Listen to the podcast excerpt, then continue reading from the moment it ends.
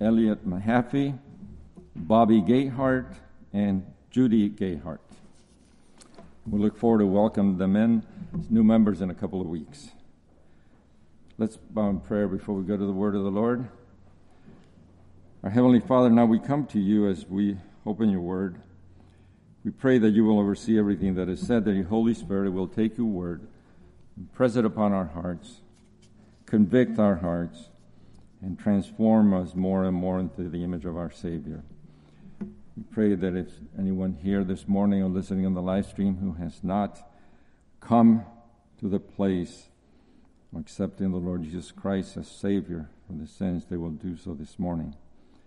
And we pray for all of us, Lord, that your word will work in our hearts. Help us to be attentive to the work of the Holy Spirit in us. And we pray this in the precious name of our Savior, the Lord Jesus Christ. This morning we'll come back, as we were last week, to 1 John chapter 2. If you want to turn there, 1 John chapter 2. We'll be again in verses 15 through 17. We began this last week. And um, as we are looking at this passage this morning, we will particularly uh, look at verse 16 in which the Apostle John, in this epistle written to churches in Asia Minor, presents the fact of all that is in the world. And as he does so, he lists the lust of the flesh and the lust of the eyes and the beautiful pride of life. Let's read the passage beginning in verse 15, chapter 2 of 1 John. Do not love the world, nor the things the, in the world. If anyone loves the world, the love of the Father is not in him. For all that is in the world, the lust of the flesh, and the lust of the eyes, and the boastful pride of life, is not from the Father, but is from the world. The world is passing away, and also its lusts, but the one who does the will of God lives forever. Now, as we look at this passage, of course, it's central, particularly in verse 16 our minds are drawn to the problem of sin. As he lists there the lust of the flesh, the lust of the eyes, and the boastful pride of life as three categories, large categories of sin, representative of the things that are in the world. Now, sin is a reality in the world. It is the universal problem. Ecclesiastes chapter 7 and verse 20 states, Indeed, there is not a righteous man on earth who continually does good and who never sins. All have sinned. Romans chapter 3 and verse 10, quoting the Psalms, states, As it is written, there is none righteous, not even one. There is none who understands, there is none who seeks for God. All have turned aside. Together they have become useless. There is none who does good. There is not even one. And further on in that same chapter, in verse 23, Paul states, For all have sinned and fall short of the glory of God. We have all sinned and fall short of the glory of a holy God. Sin then is the universal problem. There is none good, not one. Only God is inherently righteous, and man falls woefully short of the divine standard of moral perfection. But the gospel reveals that on the basis of faith, and faith alone, on the Lord Jesus Christ alone, God will impute his righteousness to ungodly sinners. Romans chapter 10 and verse 9 states, If you confess with your mouth that Jesus is Lord and believe in your heart that God raised him from the dead, you will be saved. For with the heart a person believes, resulting in righteousness, and with the mouth he confesses, resulting in salvation. All of the realm of created beings has been devastated by the reality of sin because sin rules every heart. It intends to damn every soul to hell. So then we ask the question, what is sin? First John, the same epistle in chapter 3 and verse 4, 4 tells us, sin is the transgression of the law. Sin is lawlessness. That is to say, sin is any violation of God's law. Sin is unrighteousness, unrighteousness while the law of God affirms what is righteous. So, any act, any word, any thought, any motive that violates God's holy, just, and perfect law constitutes sin. Any thought that is not God honoring, representative of obedience to the Word of God, is sin. Proverbs 24 9 tells us the devising of folly is sin. Any foolish thought is sin. As we consider the, our text this morning regarding the lust of the flesh and the lust of the eyes and the pride of life, we ask the, the question now where those these originate. Where do they originate? And then it, there's a rather straightforward answer, very straightforward answer in the scripture. If you turn to Mark chapter 7, the Gospel according to Mark chapter 7, there, the Lord Jesus had been talking with some Pharisees, and disciples were there. And then, beginning in verse 14, in Mark chapter 7, speaking of the Lord Jesus, it says that after he called the crowd to him again, he began saying to them, Listen to me, all of you, and understand. There is nothing outside the man which can defile him if it goes into him. But the things which proceed out of, out of the man are what defile the man. See, he called the crowd in verse 14 together, it says, and then he began speaking to them, saying, Listen to me, all of you, and understand, uh, calling them to something important that he is about to say. And he says, There is nothing outside the man which going into him can defile him. There's nothing outside of you, natural or supernatural. No human being, no demon, no Satan, not the world around you. There is nothing outside the man which going into him can defile him. Nothing that comes from the outside constitutes the problem. But the things that proceed out of the man are what defile the man. The problem is not outside of you, the problem is inside you. And then he goes on in verse 17, and it states, When he had left the crowd and entered the house, his disciples questioned him about the parable.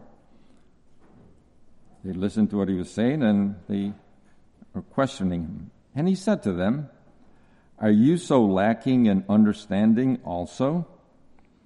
Do you not understand that whatever goes into the man from outside cannot defile him, because it goes not does not go into his heart, but into his stomach, and is eliminated. Thus he declared all foods clean. And he was saying, That which proceeds out of the man, that is what defiles the man. For from within, out of the heart of men, proceed the evil thoughts fornications, thefts, murders, adulteries, deeds of coveting and wickedness, as well as deceit, sensuality, envy, slander, pride, and foolishness. All these evil things proceed from within and defile the man. By the way, among the things that is list, that are listed there in verse 22 Notice three things he mentions sensuality, coveting, and pride. Those are listed among the things that proceed out of the heart that defiles a man.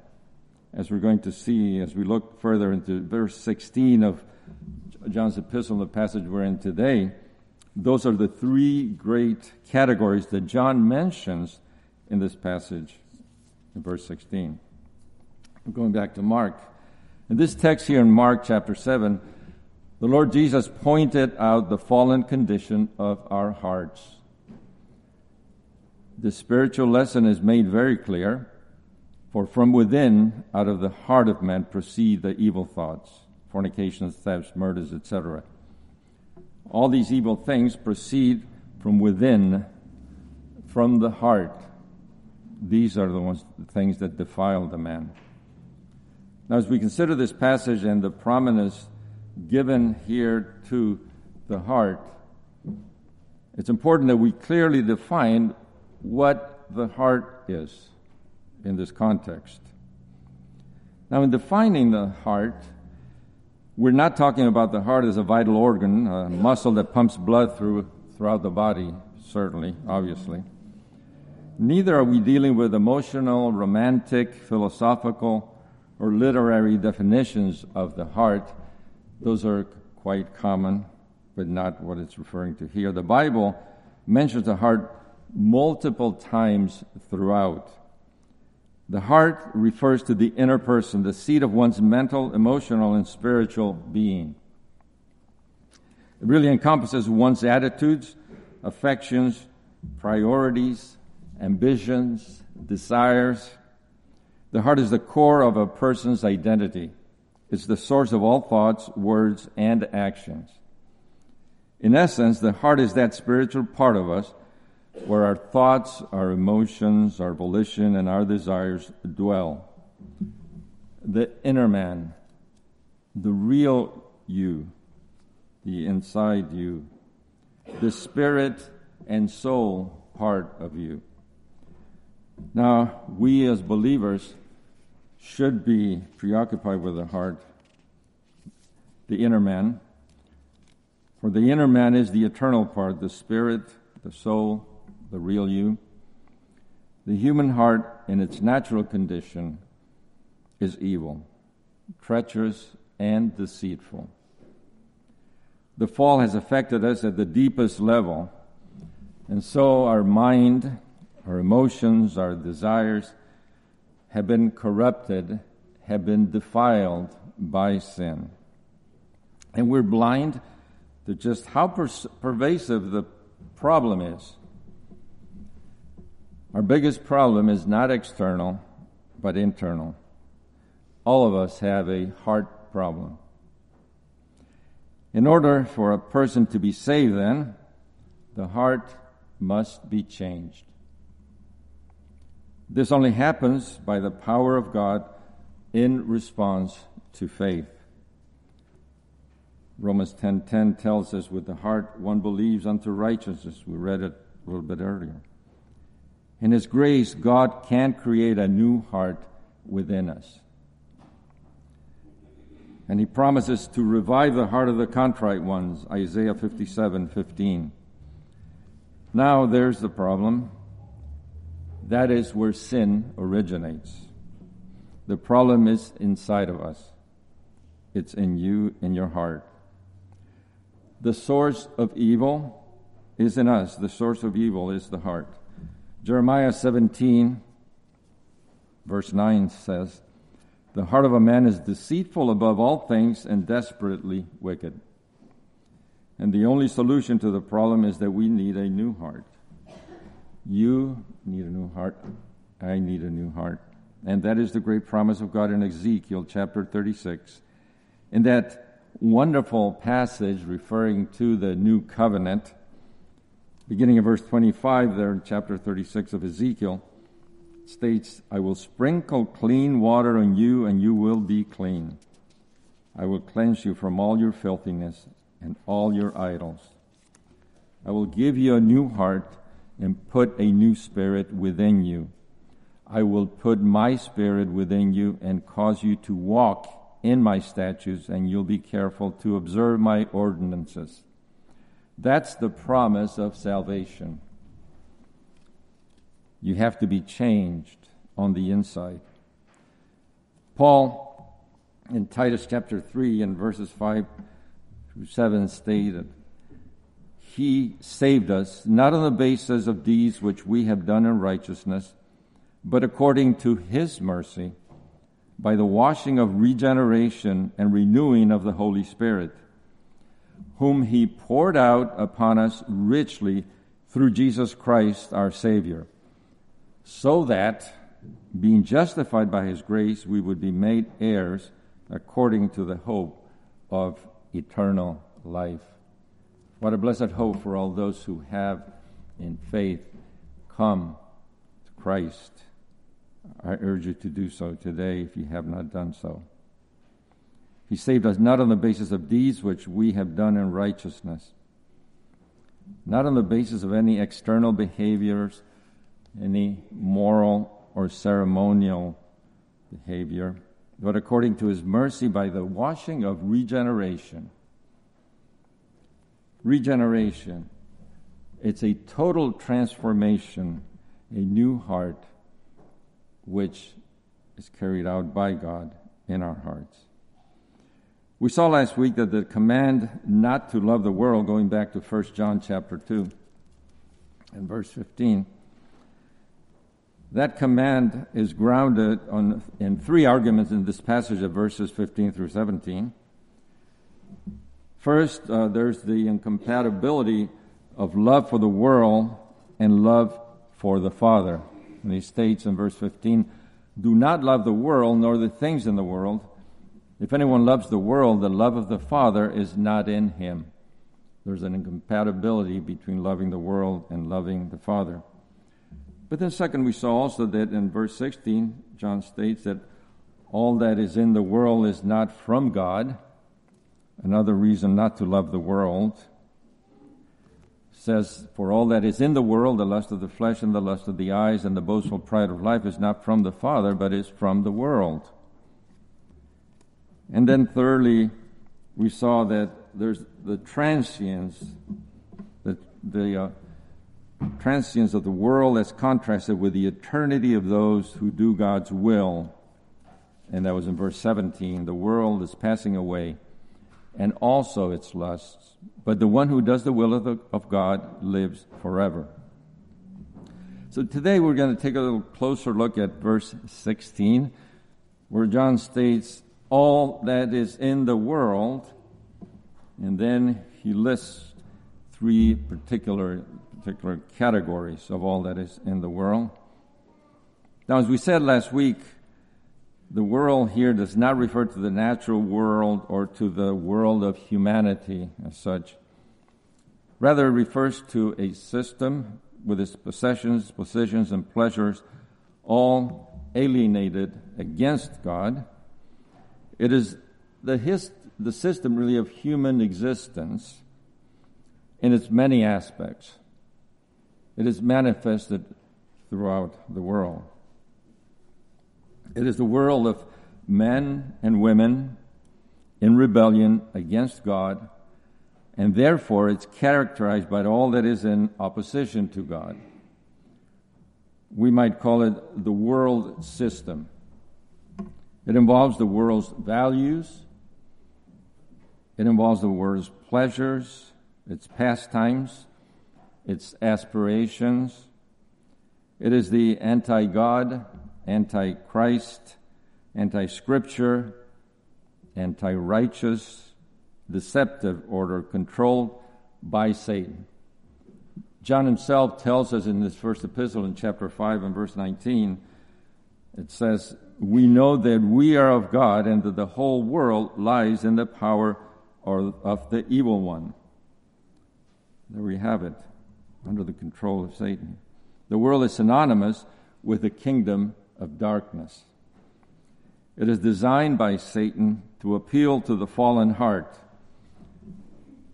And the appeal is made through these three different categories that we see here in 1 John chapter 2 and verse 15. They're described in verse 16. They are the lust of the flesh, the lust of the eyes, and the boastful pride of life. And very importantly, note this there's no way to conquer these humanly speaking. The only conquering of these comes through the saving work of Jesus Christ in the heart of the person. The meaning of all that is in the world here appears in three qualifying descriptions of sin's categories. The world appeals to the lust of the flesh, it appeals to the lust of the eyes, and to the boastful pride of life. And it does so because it's made up of sinners who function on that basis. Understanding the serious danger sin poses, so the Apostle Paul here in this passage summarized the ways the world incites sin. Because you notice the description when he says all that is in the world, referring to the internal desires in the human heart. The things that are both in and of the world are, are divided so in, in three classes or categories according to the three dominant inclinations of a depraved human nature. And they're stated briefly, but those three designations are of great importance. So let's look at them. First of all, the lust of the flesh. Notice that the first two categories are characterized by the word lust. And we did go into this a little more last week, but it, lust here means desire, craving, longing. It's the craving of the sinful heart. It's a common word used in the New Testament, and sometimes it means good desires. The context is what you have to look at to see whether its meaning is positive or, or negative. Here, it means the negative cravings of the sinful heart. Our worldly impulses, the impulses that draw us toward the evil that is around us. The evil outside of us solicits the evil in us. So when it talks about the lust of the flesh, it doesn't refer to only sexual sin, although that certainly is included in it. The lust of the flesh refers to sensual, sensory, bodily appetites. The inordinate craving for everything that pleases either the body or the mind and gives us pleasure distinct from God Himself, distinct from God's will. It's the corruption of desires. It's selfish desires of any kind sinful desires of any kind. And God is not saying that we can't have desires. There are normal, healthy desires. Nothing wrong with desiring a partner in marriage. But it's sinful to desire a partner outside marriage as established by God. Nothing wrong with desiring to eat, but it's sinful to become a glutton. Nothing wrong with enjoying a good time and having fun. But it, is sinful to be consumed with pleasure and to be irresponsible regarding our duty. Nothing wrong with being comfortable, but it's sinful to allow luxury to become an idol. See, all normal desires can be perverted, and the sinful heart perverts them. The lust of the flesh is the gratification of desires outside of God's limits. With, without any regard for what is good and reasonable and righteous according to God's word. That's the lust of the flesh. It's wanting what you want without regard to what God has to say. So, what are these lusts? Well, in chapter 5 of Galatians, in verse 19, there is a list. The verse states, The deeds of the flesh, those are the fruits of the flesh, are immorality, impurity, sensuality, idolatry, sorcery, enmity, strife, jealousy, outbursts of anger, disputes, dissensions, factions, envy, drunkenness, carousing, and things like these they're not just acts of immorality, although they're included. It includes idolatry, enmity, jealousy, anger, disputes, envy, etc. Those lusts encompass things relating to or things that consist in the gratification of the senses or the indulgence of the appetites. Anything done to satisfy, satisfy these yearnings that violates the law of God. And the world is made up of these things. That's essentially what the world system is. And the world on the outside, the world system on the outside, that remember Satan rules, is simply an external projection of the human heart. Those sinful attitudes and actions are primary characteristics of the world system. and irresistibly appealing to the corruption of the unconverted soul. Secondly, John mentions the lust of the eyes. It's the second thing that he mentions. Here, it's not just uh, what you feel, it's not just those impulses and compulsions that you feel down inside toward self fulfillment against the will of God, but it's also what you see. The instrument here is the eye. Proverbs 20 and 12 states, The seeing eye the Lord has made. Eyes are a wonderful gift from God. Dr. George Marshall is an eye disease researcher from the University of Glasgow in Scotland. He's done a lot of research in the, the human eye. And listen to what he says about the human eye. Quote, the more I study the human eye, the harder it is to believe that it evolved. Most people see the miracle of sight. I see a miracle of complexity on viewing things at a hundred thousand times magnification. It is the perfection of this complexity that causes me to balk at evolutionary theory. The retina is probably the most complicated tissue in the body. Millions of nerve cells interconnect in a fantastic number of ways to form a miniature brain. Much of what the photoreception, photoreceptors see is interpreted and processed by the retina long before it enters the brain. Close quote. This simply to describe the wonderful, immense complexity of the human eye, which, as we saw, which God has created. What a wonderful gift it is. The eye is a miracle of complexity, reflecting the inexhaustible wisdom of God, the glorious majesty of our God. And it is a gift to us. It's a wonderful gift. What a blessing. What a wonderful grace to be able to see the beauty of God's creation and all the wonders of life. But the evil heart twists and perverts those things the eyes see.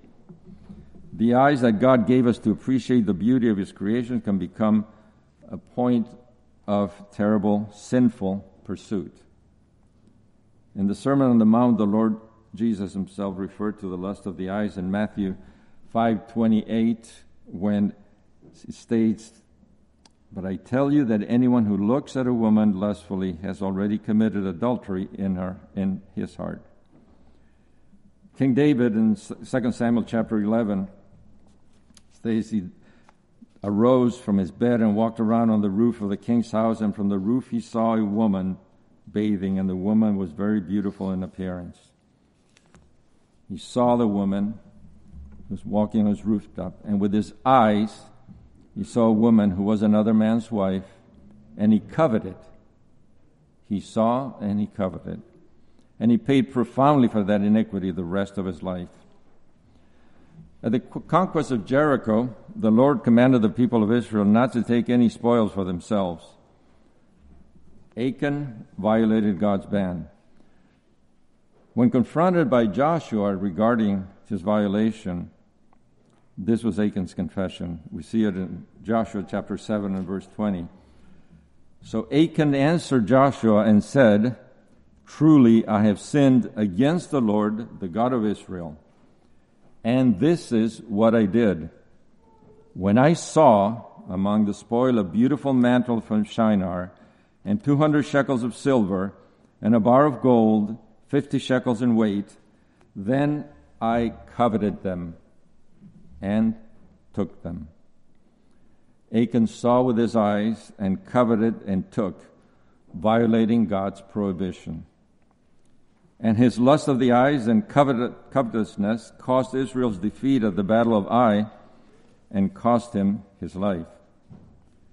The psalmist says in Psalm 119 and verse 37 Turn away my eyes from looking at vanity.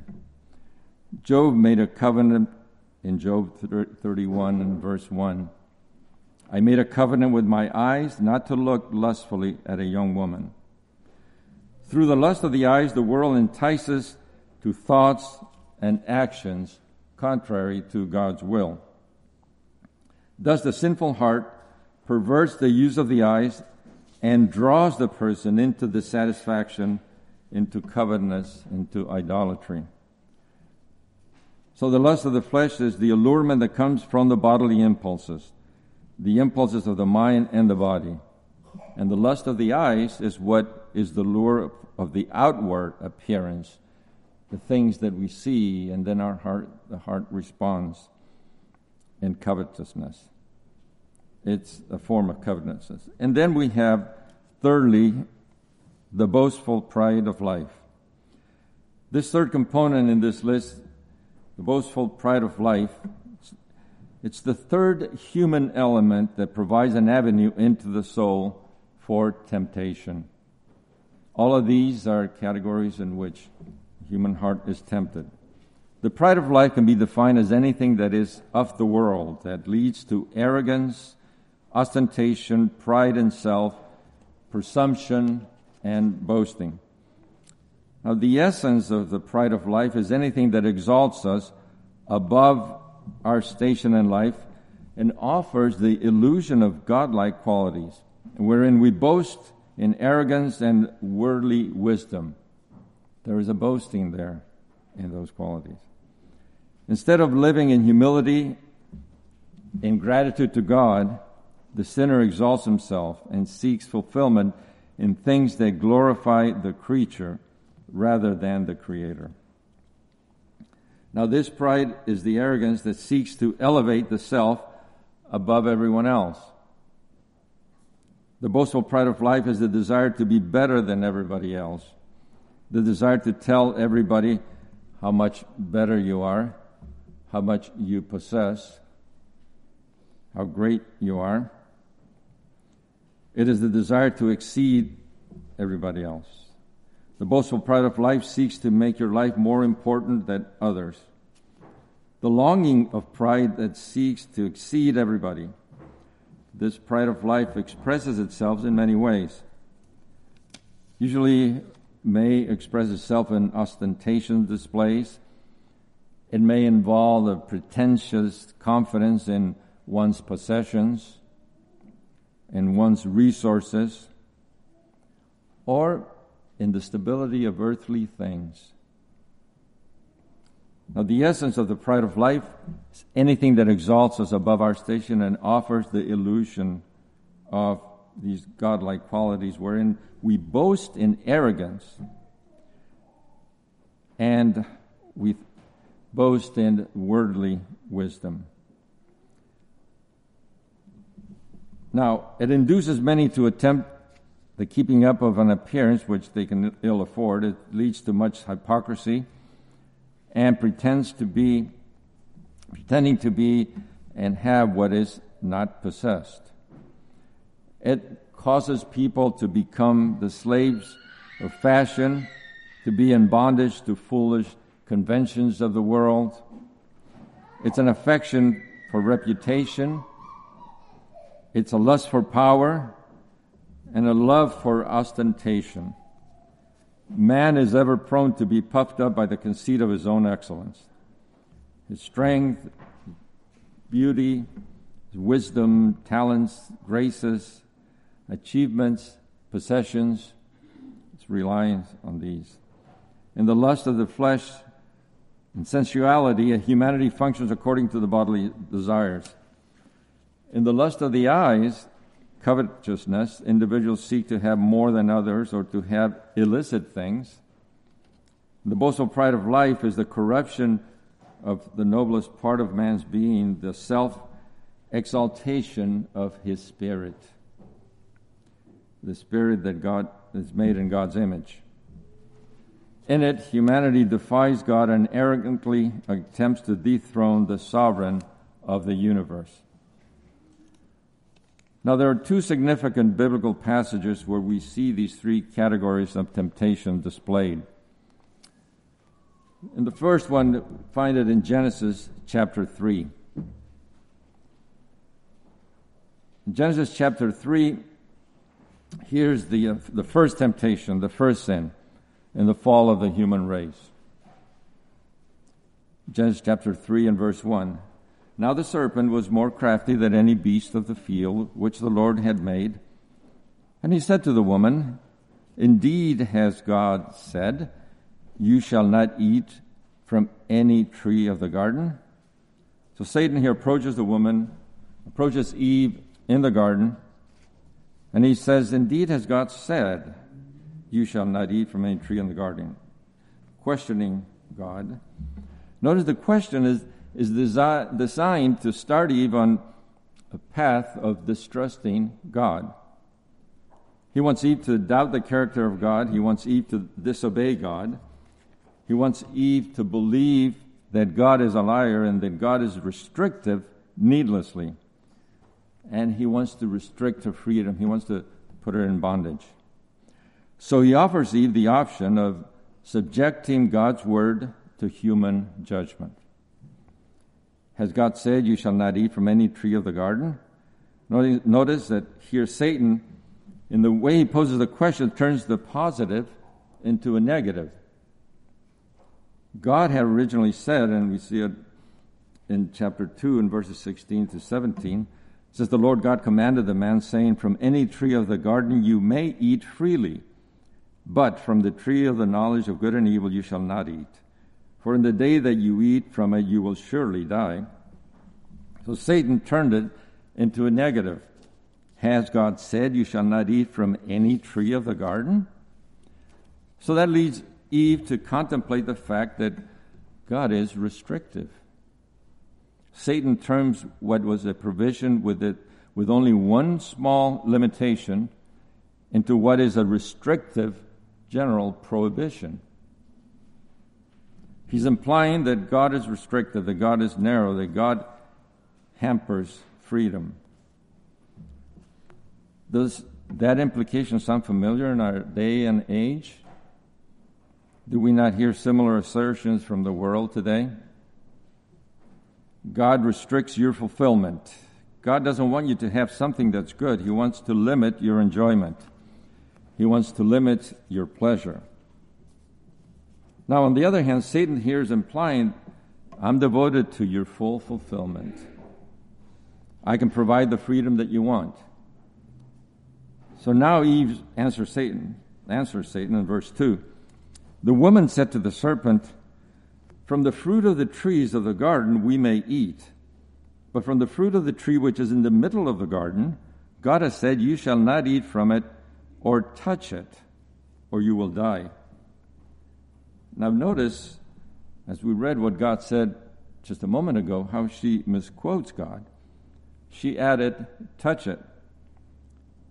She is now being lured into Satan's trap. She's being drawn in by his approach. She's being enticed by him.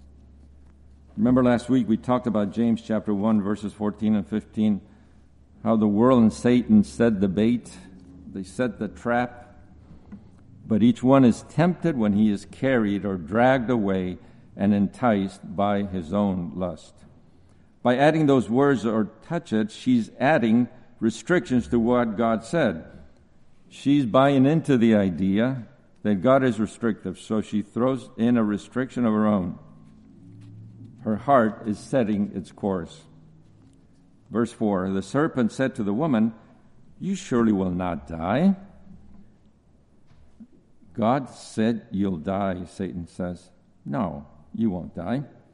And by saying that, Satan is calling God a liar. God is limiting your freedom. He says he wants to keep you from enjoying the pleasures of that tree. On top of that, he didn't tell you the truth, he lied to you. Then, appealing to her mind, Satan gives Eve a reason as to why God lied verse 5 says, For God knows that in the day you eat of it from your eyes, you eat from it, your eyes will be opened, and you will be like God, knowing good and evil. The reason he doesn't want you to eat is not because he loves you, it's not to protect you, not because you'll die. It's because if you eat of it, you'll be like him, and he doesn't want that. He wants to keep you oppressed. And now we'll begin to see the process of these three categories of the lust of the flesh, the lust of the eyes, and the pride of life, how they are played out.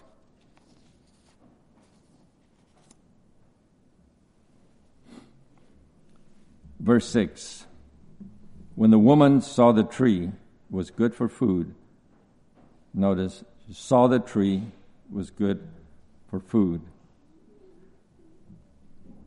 The lust of the flesh, the bodily appetite, an inordinate desire, an inordinate desire because it was against God's will. The desire itself, not inordinate, but it was against God's will. It wasn't related to hunger. She had an abundance to eat from the garden. It was that there was some satisfaction of her desire being withheld from her, a desire that was not being fulfilled, a desire that was not fulfilled by trusting God and trusting God's word. Key element here. She was trying to fulfill the desire outside of trusting in God and trusting in God's word. And then, verse 6 and then she saw that it was a delight to the eyes. She saw that it was a delight to the eyes.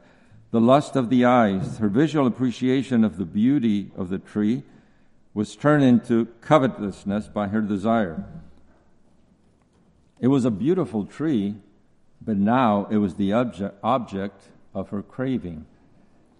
Her eyes were the instruments to see and appreciate the beauty of the tree, but her own lust made that beauty the object of her covetous desire. And again in verse 6, she saw and the tree was desirable to make one wise, the pride of life. She desired to have a wisdom beyond her own.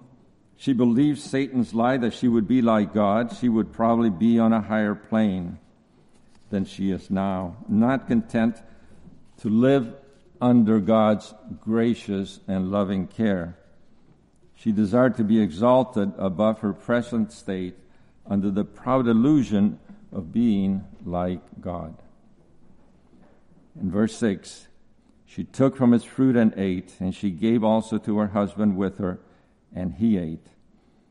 Adam accepted the same enticements without protest and ate the fruit. Eve gave him and Satan's kingdom gained its initial foothold on the earth. But each one is tempted when he's carried away and, and enticed by his own lust. Then, when lust has conceived, it gives birth to sin. And when sin is accomplished, it brings forth death. James 1 14 and 15. There's another passage that presents these three categories of temptations by which the world gains entrance into the heart, but this time with a much different result. And this took place described in Luke chapter 4, beginning in verse 1.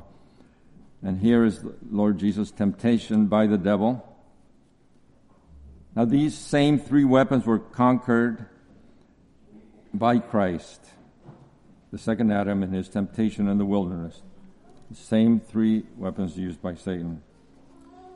Luke 1, I'm sorry, Luke 4, verse 1.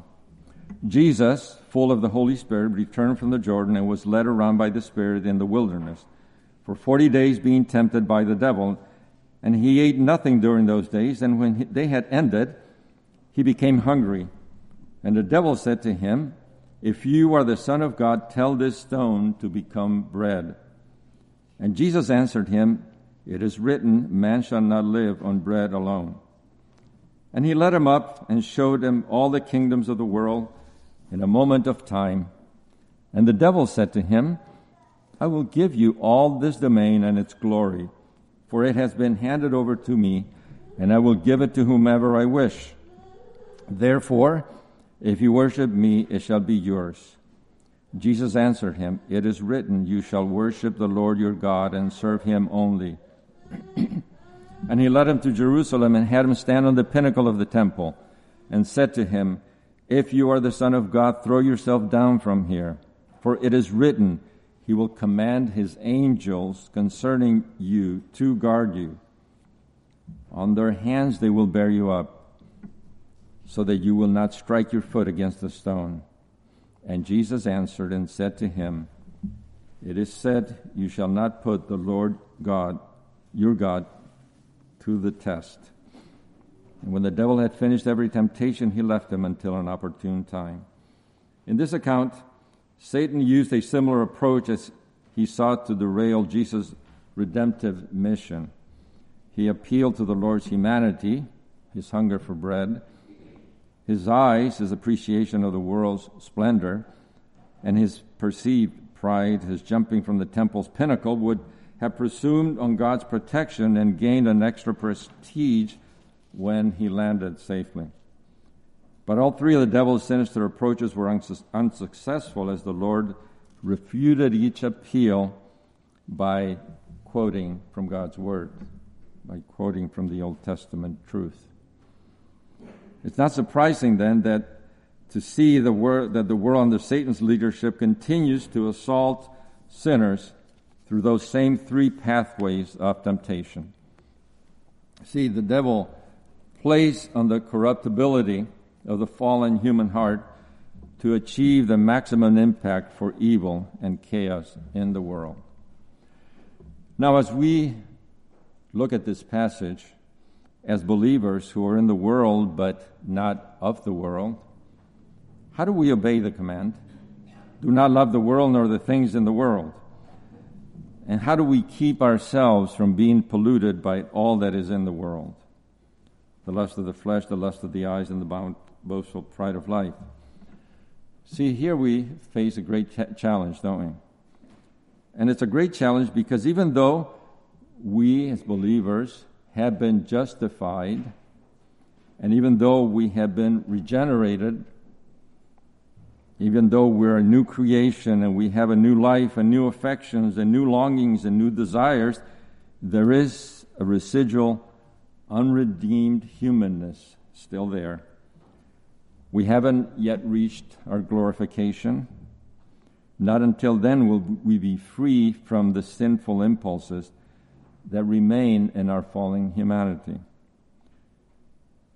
But God has a standard that has been set for us, set for us by God as to how we are to live as believers. 1 Peter chapter 1 verses 15 and 16 states, But like the Holy One who called you, be holy yourselves also in all your behavior, because it is written, You shall be holy, for I am holy. And even John, in the same epistle that we're looking at here in the first epistle of John, in the same chapter, just a few verses back, in chapter 2 and verse 6, states, The one who says he abides in him ought himself to walk in the same manner as he walked. And yet, we struggle against our residual flesh to try to meet that standard.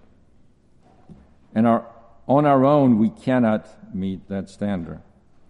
If we are going to get anywhere near the standard that God has said, we are going to need help.